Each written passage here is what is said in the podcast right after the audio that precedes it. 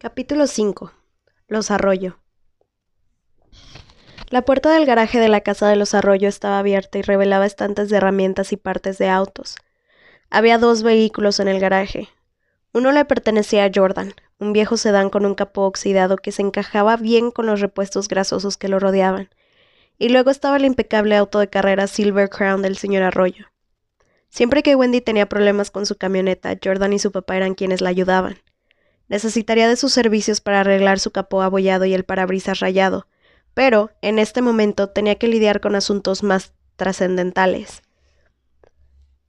Wendy subió el porche casi corriendo y tocó el timbre con un gran nudo alojado en su garganta. Jordan abrió la puerta. Estaba descalza y vestía un pantalón deportivo gris. Rascaba su espalda con un brazo estirado sobre su cabeza, lo que alzaba el dobladillo de su vieja camiseta de la Cruz Roja. Mientras Wendy siempre se levantaba temprano, incluso en verano y los fines de semana durante el año escolar, Jordan tenía la rutina de, sueño de un gato hogareño muy perezoso. Un, un trozo de pan tostado sobresalía de la boca de su amiga y una sonrisa somnolenta jugaba en sus labios. Su cabello castaño era una pila de rizos mullidos que enmarcaba su rostro en forma de corazón. Hola, Jordan no terminó la oración, frunció el ceño tras echarle un vistazo a su mejor amiga. Wendy se inclinó hacia adelante en puntillas mientras retorcía sus manos. ¿Qué sucede? preguntó Jordan con la boca llena de pan tostado y dejó caer su, su brazo. Wendy abrió la boca pero no salió ningún sonido. Su labio inferior temblaba. Con un movimiento fluido su amiga la hizo entrar. Caminaron rápidamente por el corredor, pasaron por la cocina en el trayecto donde Jordan dejó el resto de su pan tostado. ¡Ey! Lo siento. Jordan se arqueó para bloquear a su amiga de la vista de su padre y agregó despreocupada. Wendy acaba de llegar. Estaremos en mi habitación. Ah. Ok. Está bien. Hola, Wendy. Saludó el señor Arroyo distraído mientras limpiaba la manteca derretida con una servilleta. Jordan guió a Wendy por el corredor antes de que pudiera intentar responder. El pasillo tenía fotografías de Jordan y su papá en distintas edades, en todas estaban sonriendo y haciendo cosas como pescar, acampar o ir a partidos de fútbol. Hasta había algunas imágenes que incluían a la señora Arroyo de cuando Jordan era una bebé antes de que falleciera. La casa de Wendy no tenía fotografías familiares como esas. Las paredes estaban mayormente vacías, salvo por algunas láminas de Monet que su madre había comprado muchos años atrás. El tiempo había desteñido los colores vibrantes y ahora solo quedaban distintos tonos pálidos de azul. Wendy entró en la habitación de Jordan y su amiga cerró la puerta detrás de ellas. Las cuatro paredes estaban cubiertas en negro, rojo y púrpura. No era placentero a la vista. Banderines y láminas de las Portland Thorns, el amado equipo de fútbol de Jordan, cubrían las paredes. Las deportistas vestían rojo y negro. Las medallas de Jordan colgaban en la pared con listones púrpuras.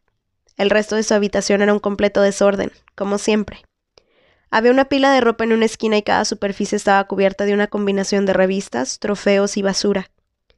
Pero la habitación de Jordan también tenía una ventana que dejaba entrar buena luz y, y un edredón celeste acuoso. Tenía fotografías de ella y de sus amigos pegadas a la cabecera de la cama. Varias incluían a Wendy.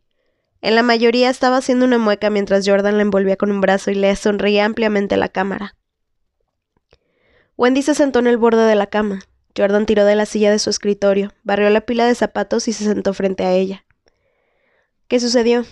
preguntó inclinándose hacia adelante y apoyando una mano en su brazo. Wendy podía sentir el pánico abriéndose lugar en su garganta otra vez. Lamió sus labios e inhaló profundamente antes de contarle todo lo que había sucedido la noche anterior. Jordan se quedó sentada y escuchó atentamente. Las comisuras de su boca se fruncieron. Sus cejas salían disparadas cada tanto, pero nunca interrumpió a Wendy con preguntas. Cuando comenzó a contarle sobre esa mañana, las palabras le fallaron. Y los detectives dijeron... Dijeron que tal vez había estado con nosotros, en donde sea que estuvimos. Así que... Tal vez sepa algo. Wendy frotó sus brazos intentando luchar contra los escalofríos. Tal vez sepa en dónde están mis hermanos. Hubo un silencio, Jordan se recostó contra su silla y dejó salir una bocanada de aire. Wendy intentó estabilizar su respiración, pero eso lo hacía todavía más difícil. ¿Cuántos años tiene? preguntó Jordan. No lo sé. Parecía tener mi estatura, pero es más joven que nosotras. tal vez de primero de secundaria. Wendy clavó una uña en su palma mientras observaba a Jordan a sentir. Se le ocurrió que si ese chico al desaparecer tenía más o menos la edad de ella y de sus hermanos, tal vez podría implicar algún tipo de conexión. ¿Y no lo reconociste? De vuelta a la pregunta que hacía que se le acelerara el corazón. No podía contarle a Jordan que pensaba que podía ser Peter Pan. Jordan, la única persona en la escuela que realmente le creyó cuando dijo que no podía recordar lo que le había sucedido a ella y a sus hermanos, que nunca le había presionado o dudado de ella, pero incluso su mejor amiga no podría creer en algo así. No, Wendy no podía hacer eso, no cuando era tan completamente imposible. Sacudió la cabeza. ¿Y no lo encontraron? indagó la otra y pasó una mano por sus rizos. No que yo sepa, pero no. ¿No quieres que lo encuentren? advirtió. No.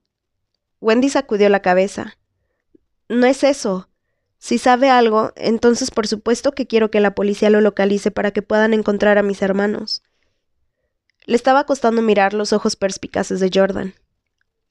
Esta es la primera vez en cinco años que tenemos algún tipo de información nueva. Una esperanza de encontrarlos. Siguió. Pero es que sigue siendo aterrador, terminó Jordan en voz baja y Wendy asintió. Jordan miró detrás de Wendy y le frunció el ceño a la pared. Jordan había estado allí para ella antes, durante y después de las desapariciones. Cuando finalmente le permitieron a Wendy regresar a casa, Jordan fue la única persona de la escuela que fue a visitarla. Actuó como si nada hubiese pasado, y si bien se negaron a pisar el jardín trasero por varios años, jugaban juegos de mesa y hacían rompecabezas juntas en la sala de estar. A veces el señor Arroyo hasta las dejaba jugar con un balón adentro de la casa, siempre y cuando fuera pequeño y no pudiera causar demasiado daño. Un par de veces cuando Wendy estaba en el hospital, el señor Arroyo y Jordan intentaron visitarla, pero los doctores siempre le explicaban el estado delicado en el que se encontraba y que no podía haber a nadie que pudiera detonar estrés emocional.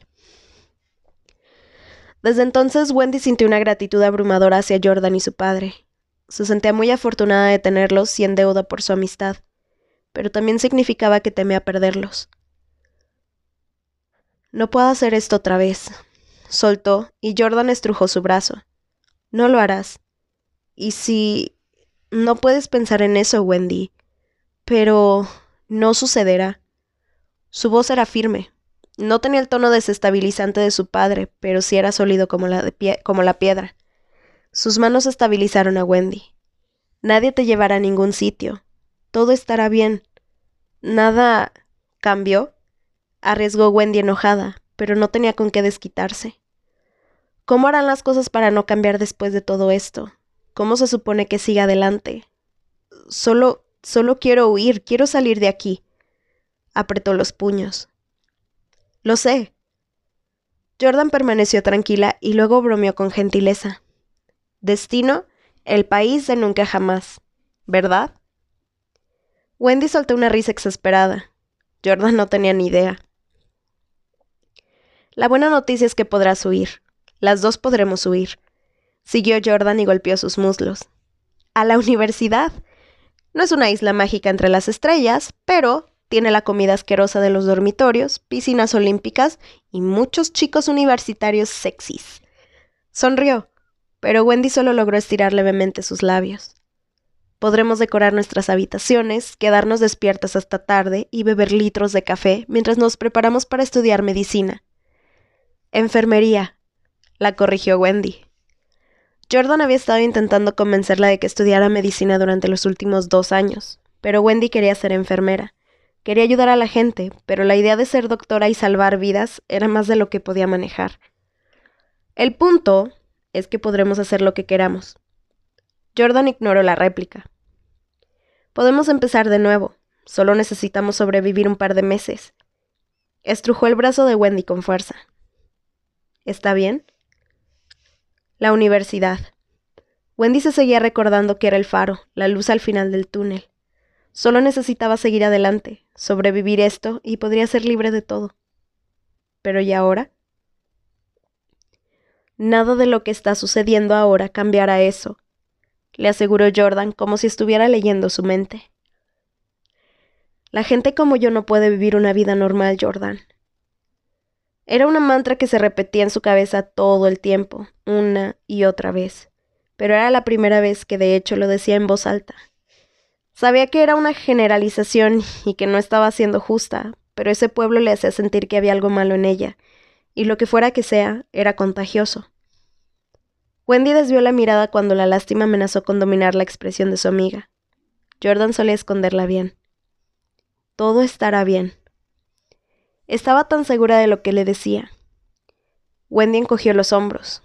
No lo creía, pero se sentía bien por primera vez desde que detuvo su camioneta en la carretera la noche anterior. ¿Tienes hambre? Hay un pan tostado frío y a medio terminar que estaría dispuesta a compartir contigo. Jordan ofreció con falsa sinceridad.